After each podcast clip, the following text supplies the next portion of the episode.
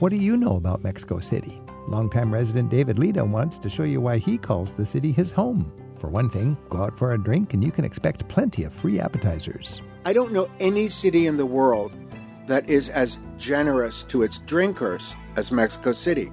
Author Patricia Schultz has been thinking about the reasons we like to travel and what we might expect to find when we get there. It is surprising, and you hope it is, because what have you saved all of that time and money to get on the flight and be there for in the first place? Coming up, we'll take a closer look at why we keep on traveling. And an orchestra conductor shares his favorite venues for experiencing classical music in Europe, where a concert setting can take you back to the world of a great composer. And the acoustics can be amazing too. I love when I'm in Europe. Go into every single church, you're bound to find music. Come along as we get you ready for great adventures in the year ahead. It's Travel with Rick Steves. Where you hear a concert can turn it into an experience you'll always remember.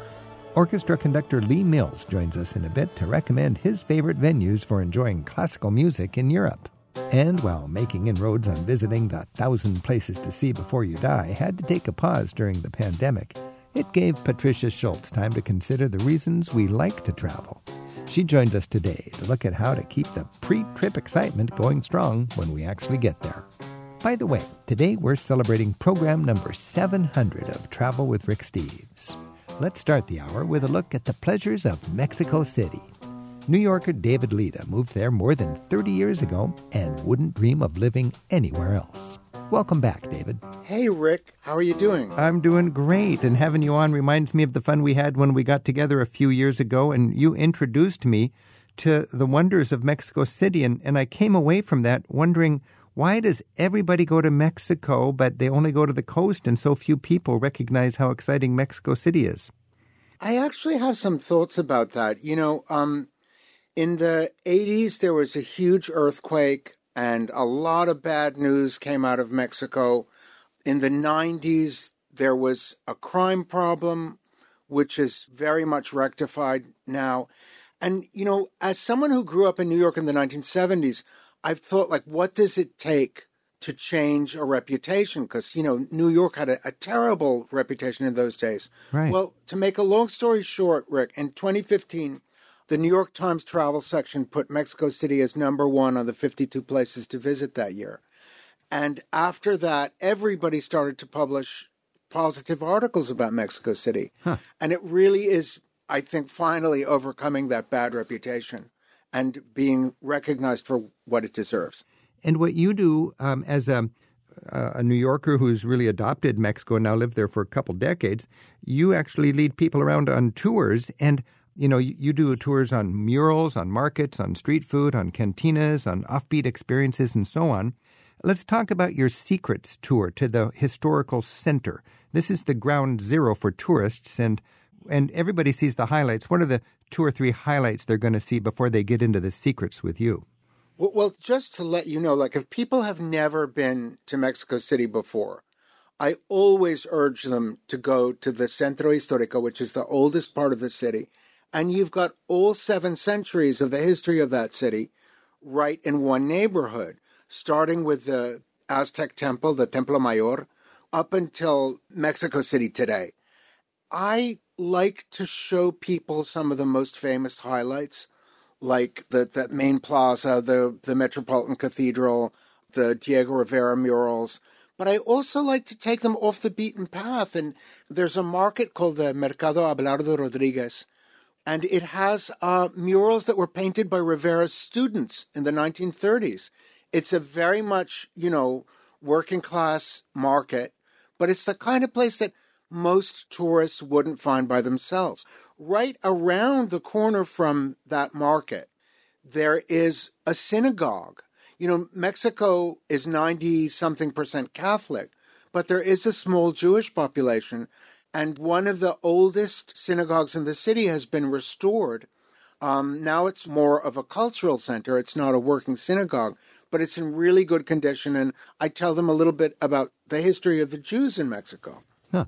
You know, there's when you say seven centuries of history, there is an amazing amount of history, and we're sort of a little bit ethnocentric about that here in the United States. We think, you know, so and so was the first settlement or the first discoverer or something like that. But things were happening in, in Mexico a long time before things were happening here in the United States, and even, of course, before Europeans came. One of the most sophisticated cities in the entire world, you could say, was the Mexico City that Europeans, quote, discovered. Well, the Spaniards, if you read the memoirs of Hernan Cortes or Bernal Diaz de Castillo, they were they were just thunderstruck by Mexico. It was a bigger city when it was an Aztec city. It was a bigger city than any city in Europe. There was a population of 200 to 250,000 people there, and it really worked very well. They wrote it was like Venice with all its canals and this sort of thing. It just it's fascinating. Hey, David, when I was reading your website, you were talking about these secrets, and uh, you're going to see the big famous bucket list things. But then you've got odd, just quirky sites a museum of cakes, you've got uh, the biggest bag of cheese doodles, all these kind of fun, quirky little insights. Yeah. What are a couple of the surprises you'd show us on your secrets tour? Well, well, for example, like uh, I'm going to tell you about the cheese doodle place. There's a place where people who sell bags of cheese doodles and popcorn. They buy them from a place that has them in bulk, and then they put them in little bags and sell them for five pesos on the street. But they're the biggest bags of popcorn and cheese doodles that I have ever seen in my life. I've, I, I jokingly say if I ever wanted to commit suicide by eating cheese doodles, that's straight where I would go to. Right. It, it happens to be on a street where I take people to eat the best tacos and street food because you know, they can go to the fanciest restaurants, and a lot of them do, but they also want that experience. And not all street food is created equal. And in a city as big and confusing as Mexico City, it's good to have someone who can lead you to the right places. I love those old mechanical tortilla machines that you see on the street that, that cook them up. Are they still there? Exactly. They're still, if you know where to go, places where they hand they, they use this hand cranked machinery to make and sell the tortillas. And yeah, there's still plenty of them. And there's where you, would like a guide. Hey, this is Travel with Rick Steves. We're talking with David Lida. He's lived in Mexico now since 1990 and uses it as an inspiration for his writing. David's book is called First Stop in the New World. You can learn more about David's work at his website. That's davidlida.com, spelled L I D A. So, David, when you take uh, groups around, a lot of people are interested in the murals. One of the most memorable experiences I had was just seeing the Diego Rivera murals in the Palacio de Bellas Artes. What do Yeah. you like to show, and, and what do you hope that people have as a takeaway when you give one of the mural tours? Well, one of my favorite places is the Ministry of Public Education. That is basically where Diego Rivera learned to be a muralist. He had been living in Paris for 15 years. The Minister of Public Education convinced him to come back to Mexico and work on this mural project. His canvas was all the walls in a public building that takes up an entire square block. Hmm. And you see his progress learning to be a muralist. In the first murals, there's very few figures in the panels and a lot of background because he was inspired by European murals, Italian murals. But by the time he gets like around the corner to the next uh, patio, he becomes Diego Rivera, the Diego Rivera we know and love, where there's a lot of figures packed into each panel and very little background. And it's kind of amazing to see his progression from being a kind of imitation European painter to becoming the preeminent Mexican painter of his generation. Ah, it's, it's, a, it's a highlight in Mexico City for sure. One thing that you stress in your writing is the, the cantina scene. You know, London has its pubs and Munich has its beer halls, Paris has its cafes. In Mexico City, would be the cantina. What is the Yes. cantina scene and, and how would a visitor best enjoy that? Well, I- I think the main thing about the cantinas that's wonderful is I don't know any city in the world that is as generous to its drinkers as Mexico City. If you go to most cantinas in Mexico City, as long as you keep ordering drinks, they give you food for free. And some of them have really incredible home style Mexican cooking. You know, as good as some of the, the restaurants. And if you know which ones to go to, you can get not only have a few drinks and enjoy the company of whoever you're with, but eat a wonderful meal mm. without paying any extra. Is that what's called botanas? Absolutely. Those are the botanas. Botanas. So that would be like yeah. uh, in Italy, you have the aperitivo, and you buy a, a, spritz or a drink, and you get a little buffet of, of finger food. Right. But this is actually more substantial huh. than what they give you in Italy or Spain. This is a full meal. And they, they'll keep it coming until you cry uncle. I mean, ah. I, I, I'm sure that the role model for what they do in cantinas was Spain because there's so much Spanish oh, influence yeah. in Mexico. David Lida is our guide to the pleasures of North America's oldest capital, Mexico City, right now on Travel with Rick Steves.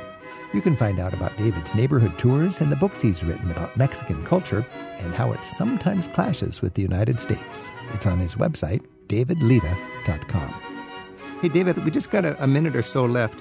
Talk about the the sounds and, and the smells that you most enjoy when you're out just following your spirit around Mexico City? Where what are some of the what are some of the moments that we'll, we'll gather? Great, great question, Rick. Um, so the smell of tortillas frying in deep fat, the sound of hand cranked organs, which were brought over from Italy and Germany in the mid 19th century. They're still all over the, the city and they're way out of tune um, also the 19th century buildings. A, a lot of people don't realize, but in the 19th century, Mexico's great cultural influence, this was after the independence from Spain, was France. So there's these buildings that look like they were done by French architects. The ornamental architecture, if you look up, mm. is just beautiful because um, there's still a lot of 19th century buildings left over in the Centro Histórico.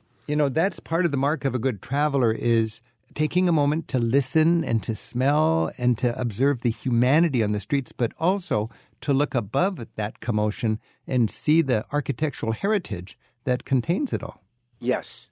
David Lida, it's just so fun to talk to you because I think Mexico City is one of the underrated destinations uh, for travelers, especially when you think of how easy it is to get there from the United States. And that's what you talk about in your book, First Stop in the New World. David, if we could just kind of wrap it up, share share one experience where the, the visitor could really appreciate and feel the soul and the, the humanity of the biggest city in North America. Just looking at the overwhelming number of people surviving by selling things in the street. They give the city a vibrant street energy that to me makes Mexico City unique. I love it. David Lida, thanks so much for joining us, and I'm, I'm going to hope to connect with you next time I'm south of the border. Thanks for inviting me, Rick. David Lida explores what kind of socialist Diego Rivera really was in an extra to today's interview. You can hear it from our website at ricksteves.com slash radio. A young and on-the-rise orchestra conductor shares his favorite places to experience classical music in Europe in a few minutes.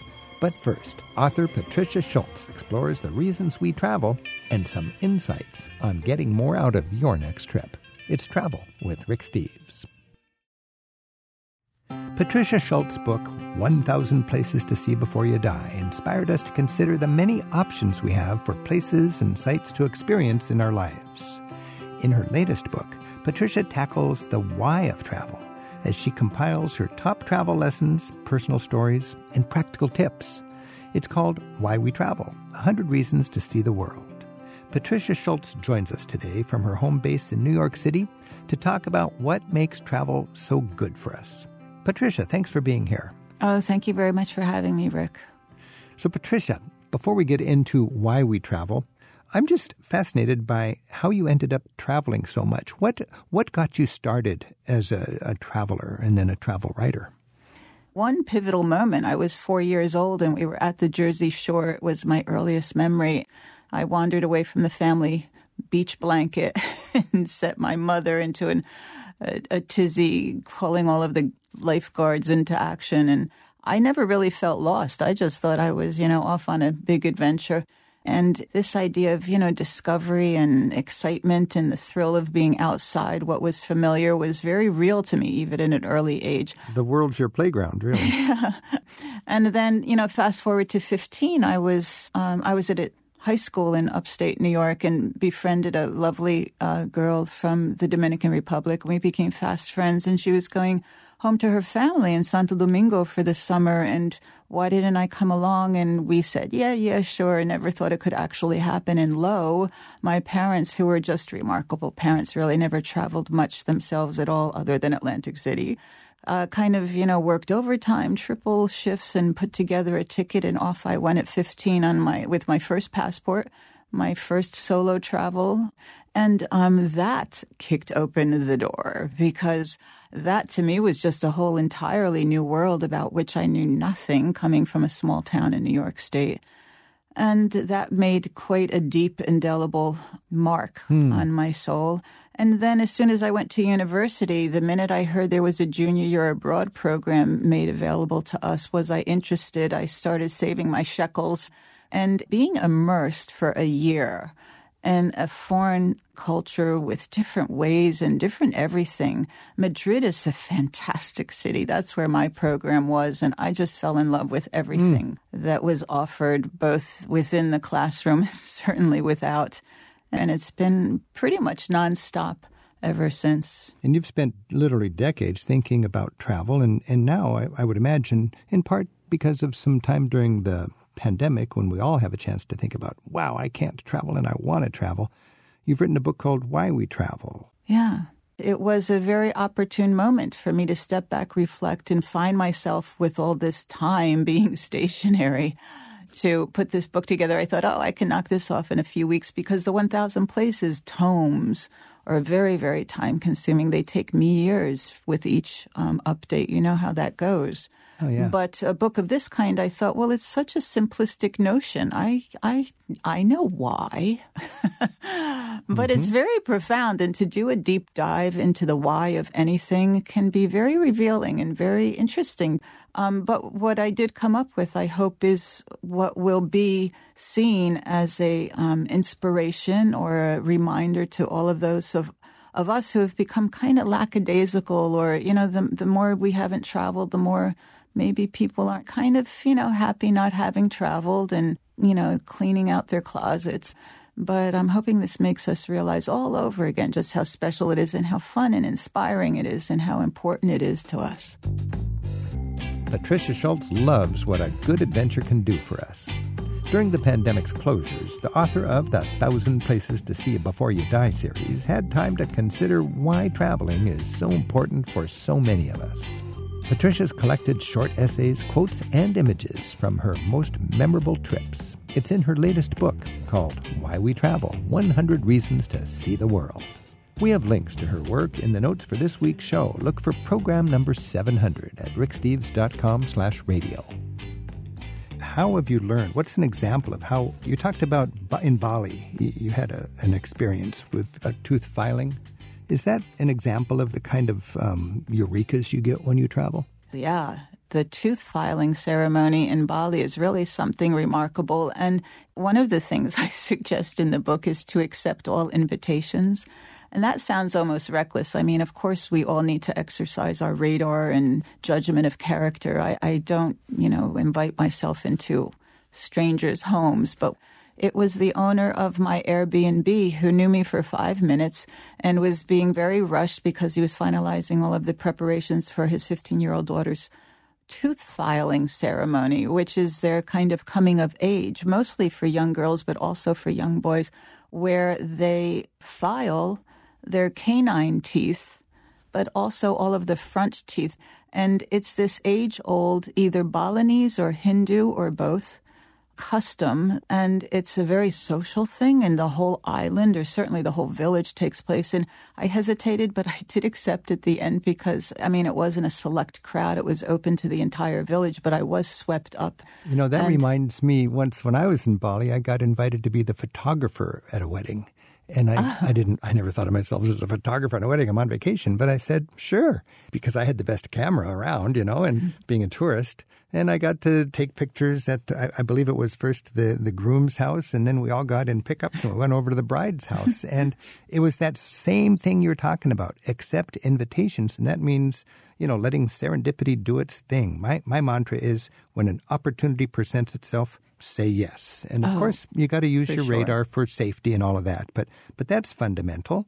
You you also talked in your book about don't forget to look up and look down. I thought that was very wise. Yeah, and that can be interpreted in, in so many different ways. But, you know, I think we get fixated on a certain perspective or just putting one foot in front of the other or just trying mm-hmm. to get from A to B. And I think you miss a lot of the picture. You miss the other 90% of what surrounds you between, you know, the 14th century mosaic pavements that you're walking straight over on your way to getting to the exit or you not looking up at remarkable, you know, Byzantine facades because you're just distracted or because of any reason.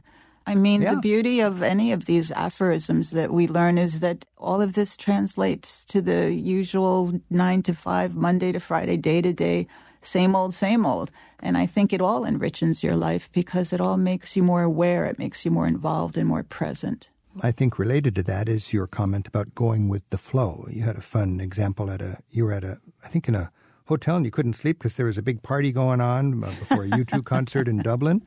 And you had the right attitude, didn't you? What did you do? Uh, yeah, already that alone sounds pretty exciting. It wasn't yeah. exciting in the moment because I was so exhausted. I cannot sleep on a flight, whether it's two hours or 12 hours. I just can't sleep on a plane. Didn't really bother to check the local headlines or newspapers. But um, long story short, U2 was coming into town. And I was one of six people that wasn't really impressed that they were doing a very infrequent concert and that people, their fan base, who is so devoted, were flying in from all corners of the globe. It was such a big deal. So I grabbed whatever was available. It was a triple priced, way overpriced um, room above a pub and but a very historical, well-known pub, if that meant anything. And so I got there. I arrived. I put my head on the pillow. I thought that you know jet lag would help me fall asleep within seconds. And suddenly, through my window on the fifth floor, there came this commotion, and I looked out, and the side streets were filled with people, and the pub and all of its customers had kind of overflowed into the surrounding area and were singing the entire repertoire from U2, yeah. and everybody knew every lyric from every song that was ever published.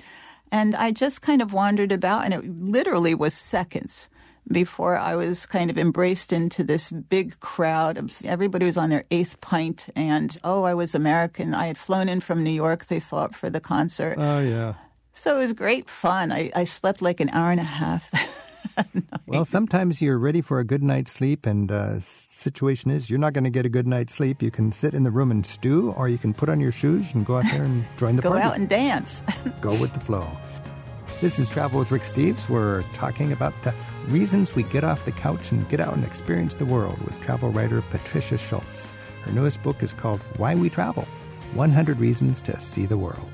Patricia, serendipity, it's, it's a beautiful thing. Uh, travelers that know how to harness serendipity, I think, have more experiences. You wrote beautifully about serendipity in Morocco. Yes, we showed up at the airport. The flight was canceled. We had no indication, no alert, no notice, anything. We didn't quite know what to do. We were leaving from Casablanca to Fez. It was a 45 minute flight, four or five hours by car, we thought, so we looked for a cab driver who might be available. And we met the loveliest, nicest, most gentle man called Mohammed. And he was going to take us there. We negotiated on the price. First, we asked him, however, if he could bring us for the best couscous in town. We were starved. And he got on his iPhone, very animated conversation that went on since forever. And uh, he brought us to the outskirts of town to his home. His mother, his wife, his twin daughters, and pretty much the entire neighborhood was waiting for us. We we realized at that point that it was Friday and it was the Islamic day when it's a family day. It's their day of worship and prayer, and it's their day for couscous. And it was pretty much the best couscous in all of Africa, if I dare say. It's a memory that I'll never forget. And his mother was very sweet. She didn't speak English, but she still sends me Christmas cards. Oh, and you eventually got to your destination. That is a perfect example of, of harnessing serendipity, positive serendipity. And your flight got canceled. Okay, what are you going to do? You're going to enjoy a meal that you'll never forget for the rest of your life.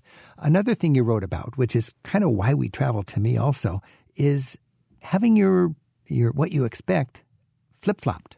You went to Iran and you wrote about how it was possibly the friendliest country you've ever traveled in. Oh boy, Rick, if I uh, when I'm asked for my most eye-opening, surprising you know, jolt out of everything destination. That, ah, I'm in love with Iran. The Iranians are some of the loveliest and just gracious in a way that is part of their culture since forever, since the Persian Empire. You know, they talk to you. They are inviting you into their homes. They're giving you um, directions and suggestions for restaurants and where to go and how to. I mean, just an open immediacy and friendliness and curiosity. Everybody has, you know, an uncle teaching at the university in California. Everybody has family in Brooklyn. There's there's immediate friendship, and it's sincere. It's authentic. It's from the heart. And it it's from everywhere. the heart. It's and I got people told me before I went to Iran it was really friendly, and I I, I was skeptical. And I got to Iran, and I had the same experience you did. I, It's I remember overwhelming. when we were filming, I had a lot of downtime as the cameraman was working on stuff, and I would just walk around the block, and I was doing something we called eye fishing. I was walking around and just looking to catch eye contact with somebody, and as soon as I did, there was a conversation, and it was a wonderful conversation. It was just filled with curiosity and and joy. I went into a bookstore, I remember, and I was just marveling at a beautiful book, but I wasn't shopping because I don't buy souvenirs when I'm packing light. And the woman in the bookstore realized I liked the book. I wasn't going to buy it. She just offered to give it to me. And I, that's never happened to me in a bookstore before. I was in a traffic jam in Tehran, which I, I'll never forget. And we were just quiet, stopped. And the man in the next car asked my driver to roll down his window. He handed over a bouquet of flowers and he said, Give this to the foreigner in your back seat and apologize for our traffic. It's those kind of things. And I think you had the, the same kind of experience going to a country we're not supposed to go to. It's our enemies, you know, and, and we can overcome those misconceptions if we get those people to people connections. The title of your book, Why We Travel, boy, that's one reason right there, isn't it? Oh, it's on the tippity top of my short list. What's your advice on culture shock? Uh, welcome it. I mean, you want to. I'm so glad you said that. Wow. Yeah, I mean, you want to be jolted out of these ideas that are fed us since the time we're, you know, three hours old and are reinforced by, usually by people who have never been to the destination that you're talking about. So, yeah, that all needs to be put aside. And you think maybe you do, and then you arrive in the three dimensional and the here and now, and you realize that it is surprising, and you hope it is, because what have you saved all of that time and money to get on the flight and be there for in the first place? So I think you want to be surprised and you want to embrace it and you want to bring that home with you because every place you visit, I think, becomes a part of you, or it should at least. Ironically, a lot of people work really hard to avoid culture shock. And to me and to you, it's a constructive thing. I, I think uh, we'd agree it's one of the reasons why we travel. James Michener has a wonderful quote as well about how if, if you're going to avoid all of that, then just stay home. Just stay home. Yeah, that's, well, and that's not why we travel, that's for sure. This is Travel with Rick Steves. We're talking with Patricia Schultz. We know her from her book, 1,000 Places to See Before You Die. And she's got a new book now. It's called Why We Travel 100 Reasons to See the World. Patricia, one of the big challenges I think for travelers lately is how can we be present, to be in the moment, to be tuned in? There's so many people are lost in their screen or busy doing their Instagram selfies and so on, and we forget to actually be there. What's your advice? Well, it seems to be inevitable and easy, I think, when you travel alone. So I know that many people hesitate, and a lot of people are just outright fearful of traveling solo. And not just women or females, but, you know, everyone. And I understand it. It's very understandable. I still get, you know, butterflies. I mean, all the what ifs. But um, do it once because it's so empowering and it's so eye opening and it's such a very different experience than traveling with a friend, you bring a little bit of home with you. It gets a little too comfortable. You're sitting at the table in a restaurant and all you're talking about is her ex-boyfriend who keeps texting her and you know, or all of the turbulations from home that you've brought with you, you know. So when you're alone, all of your senses are on alert in a very positive way, I think. You meet people more easily, stuff comes to you more easily. That discussion we had about serendipity, just finding you but you need to be present. You need to put yourself out there. And if you're traveling with a group, sometimes people who travel alone will only travel with a group. They consider it traveling solo. It's not really in my book, but I think whatever gets you out of the house, whatever gets you mm-hmm. off the sofa is fine with me. But alone, alone, that's a whole other experience, and it's a very invaluable one. You know, you mentioned to try it once, and it occurred to me Yes, a lot of people go through their whole travel careers and they never even consider going alone. And they might not realize that'll open the door to much more richness in their travels. I, I, think the first time I traveled alone, it was probably because something fell through and my exactly. partner couldn't go with me. That's and always I got the over case. there, and it was a freedom. you know, I love to travel with the right partner. I always say uh, you know, a great way to travel is the right partner, and the loneliest people are the people who are stuck with the wrong partner in their mm. travels. And much better than that is going alone. But I think going alone, just because you're going to be alone, opens you up to more experiences, and uh, you might be more um, exposed to those beautiful reasons of why we travel. Yeah. I really, really, I mean, from the heart, I so encourage it because I don't know that anybody's come back and said, yeah, that wasn't a good idea. If no. anything, they come back just so proud, you know, that they've survived it and they're already planning their next three trips alone. And some people then become very fixed on traveling only alone because they've understood how special it is. You know, your advice of following serendipity and accepting invitations and going with the flow, these sort of fundamental skills for good travel going alone greases the skids in every one of those examples, I would say. Yes. Patricia Schultz, thanks so much. It's always great to talk to you. And um, thanks for writing your new book, Why We Travel. Thank you. Hope to see you soon, Rick. One great reason to travel to Europe is to immerse yourself in its many arts and cultural venues. There's likely to be a good one just a short walk away. We'll explore some of our favorites with conductor Lee Mills next on Travel with Rick Steves. You can truly distinguish your next vacation overseas by making time to experience a great music performance at a local concert venue. Many of the same great concert halls the masters of classical music performed in are where you can attend a concert today. To get us started on the possibilities, we're joined by Maestro Lee Mills. Lee was the young and energetic conductor of the Seattle Symphony and the Minnesota Orchestra during the Symphonic Journey presentations I gave there a few years ago. We used music to illustrate how Romantic era composers in the 19th century wrote works that helped to foster national pride in Norway, Austria, France, England, Germany, Italy, and the Czech Republic.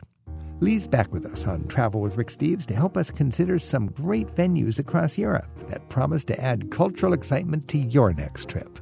Lee, welcome back. Thank you. It's wonderful to be here. Whoa, I've had so much fun when I stumble into a great classical experience on the road. Yeah. And it helps if you have you know, if your parents made you take the piano or if you played in, the, in school or if you're a conductor like you. Yeah. But it, it, really does give an extra dimension to your travels if you can enjoy a little classical music on the road, doesn't it? It certainly does. Yeah, there's so much uh, going on. If you go to almost any European town, it doesn't matter how small or what day of the week it is.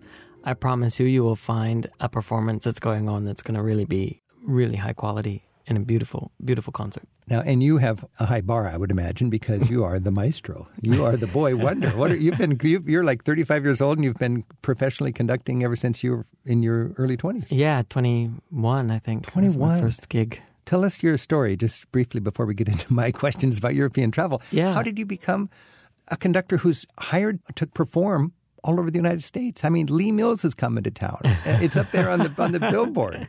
Um, well, I started playing piano when I was about three. We had one in our house, and I was begging my parents for piano lessons. What a And- strange kid. Yeah, Begging you, right. the maestro in the making. Well, you know, and I would take the it was an upright piano, and I would take the panel off the bottom of the piano, Yeah. uh, under like where your knees go, and I would lie down backwards on my piano bench, and I would push the keys from the bottom, like the mechanism from the bottom, and I would play stuff lying down upside down under my pianos.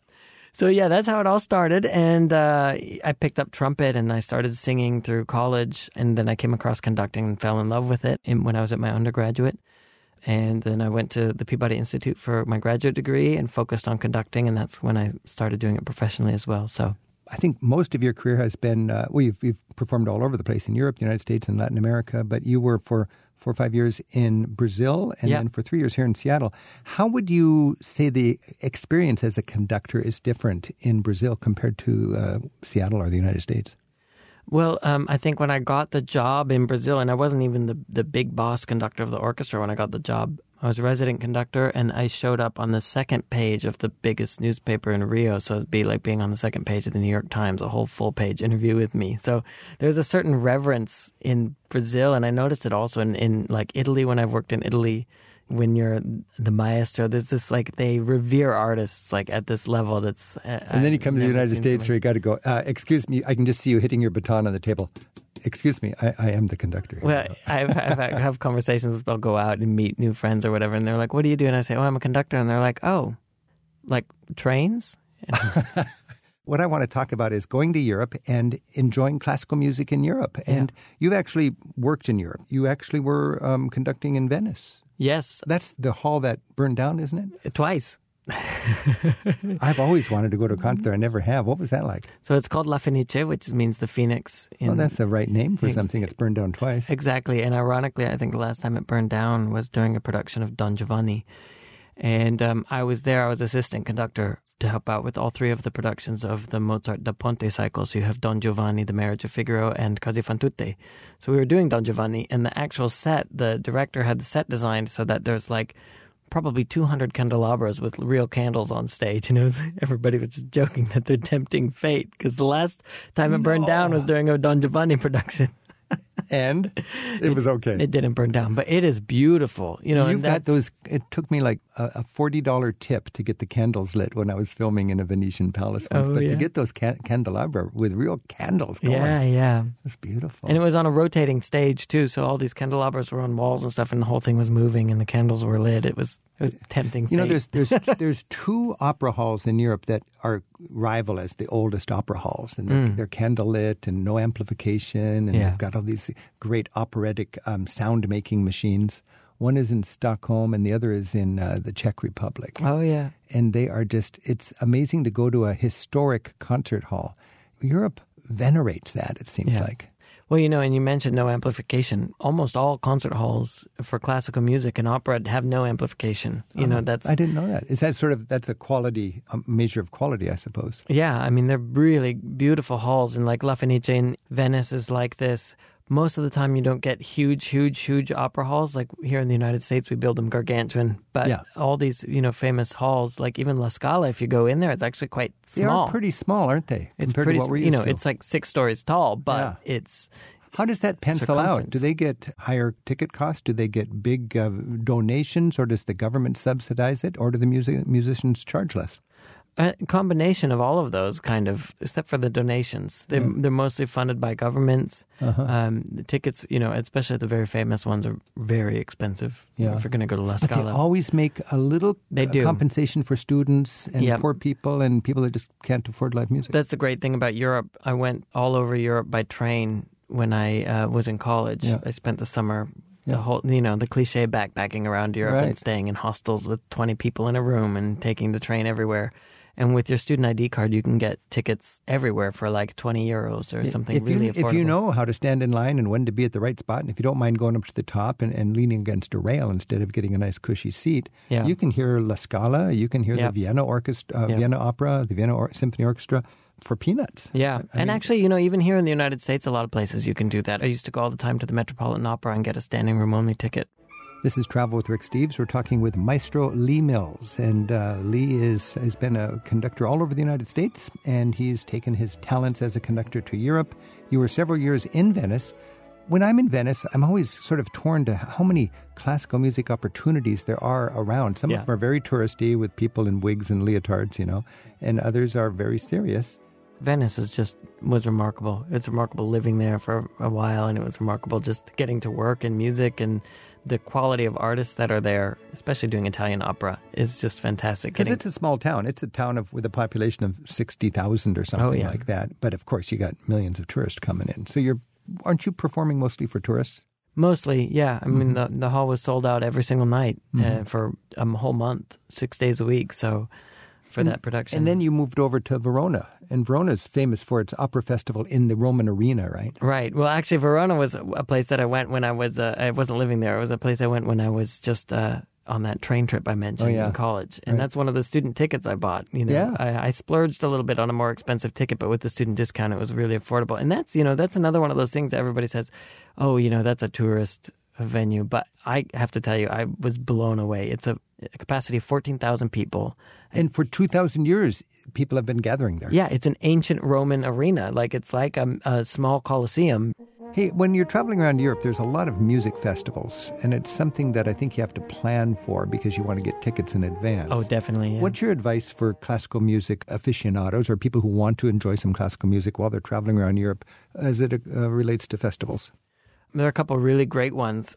The Britten Pears Festival is up in Suffolk, England, Mm-hmm. and that's a really great festival. If you like Benjamin Britten's music, it's usually full of that and then sort Okay. of adjacent composers. I really love Aix-en-Provence, which is down in Aix-en-Provence. That's the south of France. Yeah, so it's a it's an opera festival that goes on all summer long, and they do dozens of operas. Of they've got a beautiful outdoor theater that uh, is just really incredible. Don't you think it's amazing in Vienna? I was just in Vienna and talking about a festival, it's a constant festival because they don't just do one opera. Oh, yeah. Every night there's a different opera. Yeah. It does it in a ro- in a rotation. So you could be there for 4 nights and have see- four different operas with the Vienna Philharmonic in the pit. Yeah, they've got a very busy stage crew, Yeah. and that's how it was when I was in Venice too. We did the um, three separate operas, but it was you know Monday would be Marriage of Figaro, Tuesday would be Così fan tutte, Wednesday would be Don Giovanni, and Is that a lot for a, com- a conductor to uh, keep in his head? it was a lot of music. Yeah, it was a lot of music. So that is, I think what you're acknowledging is you've got people that are coming through and they have a huge appetite for this and they're happy to go two nights in a row if you have two different performances. Exactly. Yeah. We're gearing up to enjoy great musical performances in magnificent concert halls and festival venues across Europe right now on Travel with Rick Steves. Joining us is Seattle Symphony Associate Conductor Lee Mills. Lee, when we're thinking about festivals, you got to think about Salzburg. Yes, of course. Oh, you know, there's so many all year long. There's- Salzburg there's- Festival. But that is something. What are your highlights from Salzburg? You know, I think one of my favorite things to do in Salzburg, I went to the Mozart house, and Yeah. you can see, you know, Yeah. just like putting yourself in the shoes of the composer Oh, yeah. hundreds of years ago. You know, I looked. everything's I was just there a couple weeks ago, as a matter of fact, and I saw his um, tour schedule. I mean, Uh-huh. he spent three thousand days on the road, if I Yeah. remember correctly. And it was like you know you, when you have a Rolling Stones concert, you can get the sweatshirt that has every city that they stopped Yeah, in or yeah, something like that. yeah. You look at the Mozart road trip, and it was over many years, and it was on rutted roads That's in a what gets me, horse-drawn right? carriage with a violin that's going to be out of tune by the time you get there. They weren't traveling in first class with the VIP lounge at the airport, you know. So you got the boy wonder hotel. going on a rickety rickety road up to Berlin and then over to Leipzig Bumping the and whole then over way. to- oh my goodness! I mean, it took days. You but know, but you go to the Mozart house. There's two of them in Salzburg, and, and you get Yeah. a, an insight into his world. And uh, you can go into Vienna, and there's the, Mm-hmm. the Haus der Musik there, which has a wonderful uh, exhibit about Mozart. yeah. And, uh, and you can see they've got instruments, you know, Mozart's instruments in there. They've got a harpsichord, violin. There's a kind of music. crazy. You know, they're getting so good with the audio uh, support now. There's a, a musical instrument museum in the Hofburg Palace in Vienna, and you get your audio uh, headset on, and you type in the number for every instrument there, and you can hear these early Bösendorfers, these clavichords, these harpsichords, and so on. If you're curious about, you know, uh, various keyboard instruments, Yeah. it's it's just amazing. Lee, when I'm talking with you, it just I just feel like a lot of people love classical music, but they don't quite maximize the experience when they Mm. get this great chance to go to Europe. Uh, For instance, when I go to a concert, I love to be aware of the architecture as well as the music because if you if you listen to baroque music in a baroque palace, there's something right about it. It's almost Right. like a nice pairing of wine and, and your cheese and your meat. Yeah, definitely. Um, one of the things, one of the most memorable concerts I went to, I, I think it was in Warsaw, in this big Gothic church. I heard um, Anton Bruckner's Sixth Symphony, which he wrote for this kind of space, these big stone cavernous churches. And you know, he was a contemporary of Wagner, and but his music is quite different, and it just he creates just like pilings these sound waves on top of each other and these harmonies all intermeshing with each other. Uh, it- uh, hoping people would enjoy it in a giant cavernous cathedral instead of a concert hall. I'm, I'm not sure what he was hoping exactly, but that was the spaces that his orchestras were performing in. Yeah. So he was writing for that space, and and you get this if you hear it in a concert hall, it's good and it's nice, it's pretty. But if you hear it in one of these spaces, it's just almost overwhelming that how much sound and it just keeps piling on top of it of itself. So when you're going to enjoy music in Europe, you're stumbling onto this music. Uh, you and I were just talking about how in Europe they have these round um, kiosks that are Yeah. billboard collectors. And Yeah. Everybody's got a concert going on. Yeah. When you step into a church while you're sightseeing, always look in the narthex there. What's going on tonight? And there, there's probably a free concert. Probably, and there might even be a rehearsal going on when you step in there because you know they do these rehearsals while the church is still open for regular people to go in and and pray. anybody can sit down and enjoy the ambiance and the sort of the ad lib concert of a Yeah. practice session. There might be a choir rehearsing. There might be the organist in there practicing. I, I just, I love when I'm in Europe. Go into every single church. You're bound to find music. Oh, yeah. I was just hiking for six days around Mount Blanc, and I came into Chamonix after the hike. We hiked down into the town, and there's the big church. And I stepped into the church, and there was an amazing pipe organist practicing, as if, welcome, you've come out of nature, now you're back to your regular world. Sit down and let it all just soak in with a little beautiful music. It was Yeah. gorgeous. Lee Mills is helping us explore great venues for enjoying classical music in Europe right now on Travel with Rick Steves. Lee is an associate conductor with the Seattle Symphony, and his previous residencies include five years with the Brazilian Symphony Orchestra in Rio de Janeiro. Lee lists the concerts he'll be conducting soon with the Seattle Symphony and also with the Elgin Symphony and the Spartanburg Philharmonic. It's on his website, leemillsconductor.com.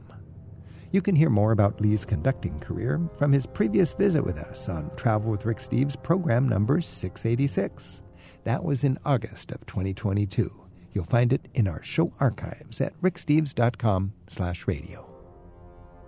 You know, a lot of times you'll find free concerts, and I've noticed that you go to the free concert in the great church, and it's Saturday afternoon, and it's a group from Minneapolis, or it's a group from Yeah. Salt Lake City, or it's a group from Boston, and you realize there's a lot of um, touring choirs and musical groups that are just looking for a venue and an audience. Yeah. Well, especially collegiate choirs. Uh, you know, that was a big part of where I went to college. I went on tour twice with my choir from college. Yeah. You know, it's a good um, way for us to get out and visit Europe and learn about other cultures. We usually have exchanges with other choirs from from Yeah. that. We'll sing a concert together with a choir from Tallinn or something. One of my that. favorite things is an even song service. Yes. And a lot of times you'll have an American visiting choir, like I suppose from your school, Mm-hmm. Yeah. um, that's just happy to be able to, um, especially in summertime when Yeah. the local musicians are on break. yeah. So yeah. be, be mindful of that as you travel around. And you mentioned um, practices in Wales. The the whole thing is really the choirs of Wales are just famous, and they practice every Wednesday. It's a social kind of get together, and they make a big deal about it. Tourists Yeah. are welcome to go to the practice, and afterwards, all the choral members go to the pub, and then they just make some fun music, and you're part of the party. yeah, that's really cool. So you got to be creative. You got to reach out when Yeah. you're traveling. Look at all the little nooks and crannies. Yeah, and if you hear, I'll never forget. I, I listened to a a cappella group in Croatia. I was just in a little no name town and I heard some beautiful a cappella music. And I just opened the door and I peeked in and they said, please come in, sit down. And I just had a great experience. And they're probably performing for a price the next day, you know. Yeah. But there I was welcome to enjoy You got your own private performance. I did.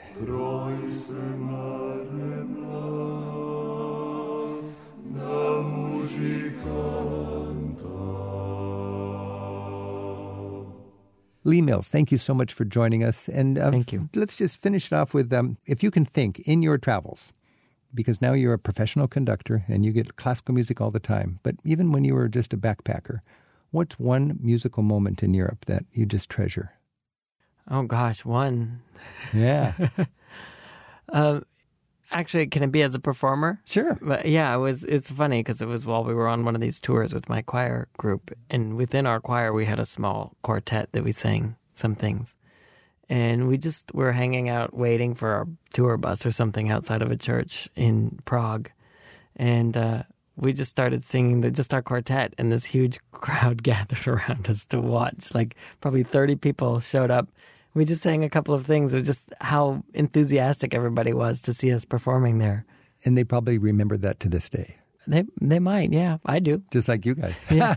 that's a that's a, a nice thought about how music can bring people together. Yeah, exactly. And it's a nice thought about how music can kind of just carbonate your whole travel experience if you if you play it right when you're far away from home. Maestro Lee Mills, thank you so much. Best wishes with your career. Thank you. And I hope you and I can share the stage one more time because I have so much fun Yeah, me too. when I watch you conducting, bringing that whole symphony orchestra together as we try to take people around the world with music.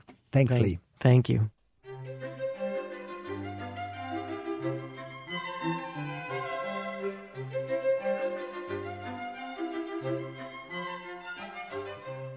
Travel with Rick Steves is produced by Tim Tatton, Kaz Hall, and Donna Bardsley at Rick Steves Europe in Edmonds, Washington. When you're on a road trip, you can listen to Travel with Rick Steves on one of more than 500 other radio stations. You'll find a list of when and where we're broadcast at ricksteves.com slash radio. We'll see you next week with more Travel with Rick Steves. My Facebook friends are a fun community of curious travelers, and you're invited to join in. To stow away with me in my work, play, politics, philanthropy, and travels, follow me at Rick Steves on Facebook.